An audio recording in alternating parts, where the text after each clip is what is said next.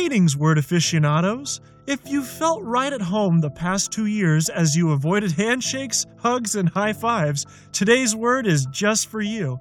The word of the day is haphephobia, spelled H A P H E P H O B I A. Haphephobia is a noun that means an extreme fear or dislike of touching or being touched. Haphephobia appears in Rick Moody's 2015 novel Hotels of North America.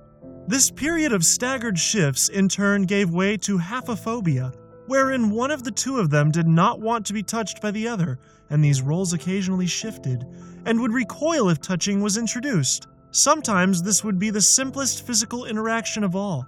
In trying to arrange a pillow, one of them briefly made contact.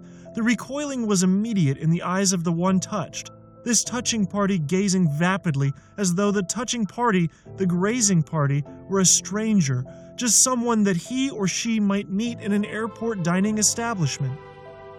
Haphephobia is a compound of the ancient Greek stem haph, spelled H A P H, meaning touch, and the combining form phobia, meaning fear.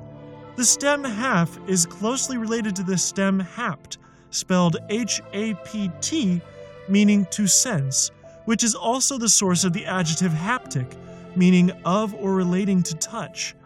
Ancient Greek has two letters similar to English P pi, which represents the P sound in spin, and phi, which represents the P sound in pin, which is pronounced with a small puff of air. In ancient Greek, the stem hapt was originally spelled with pi, while the stem haph was spelled with phi.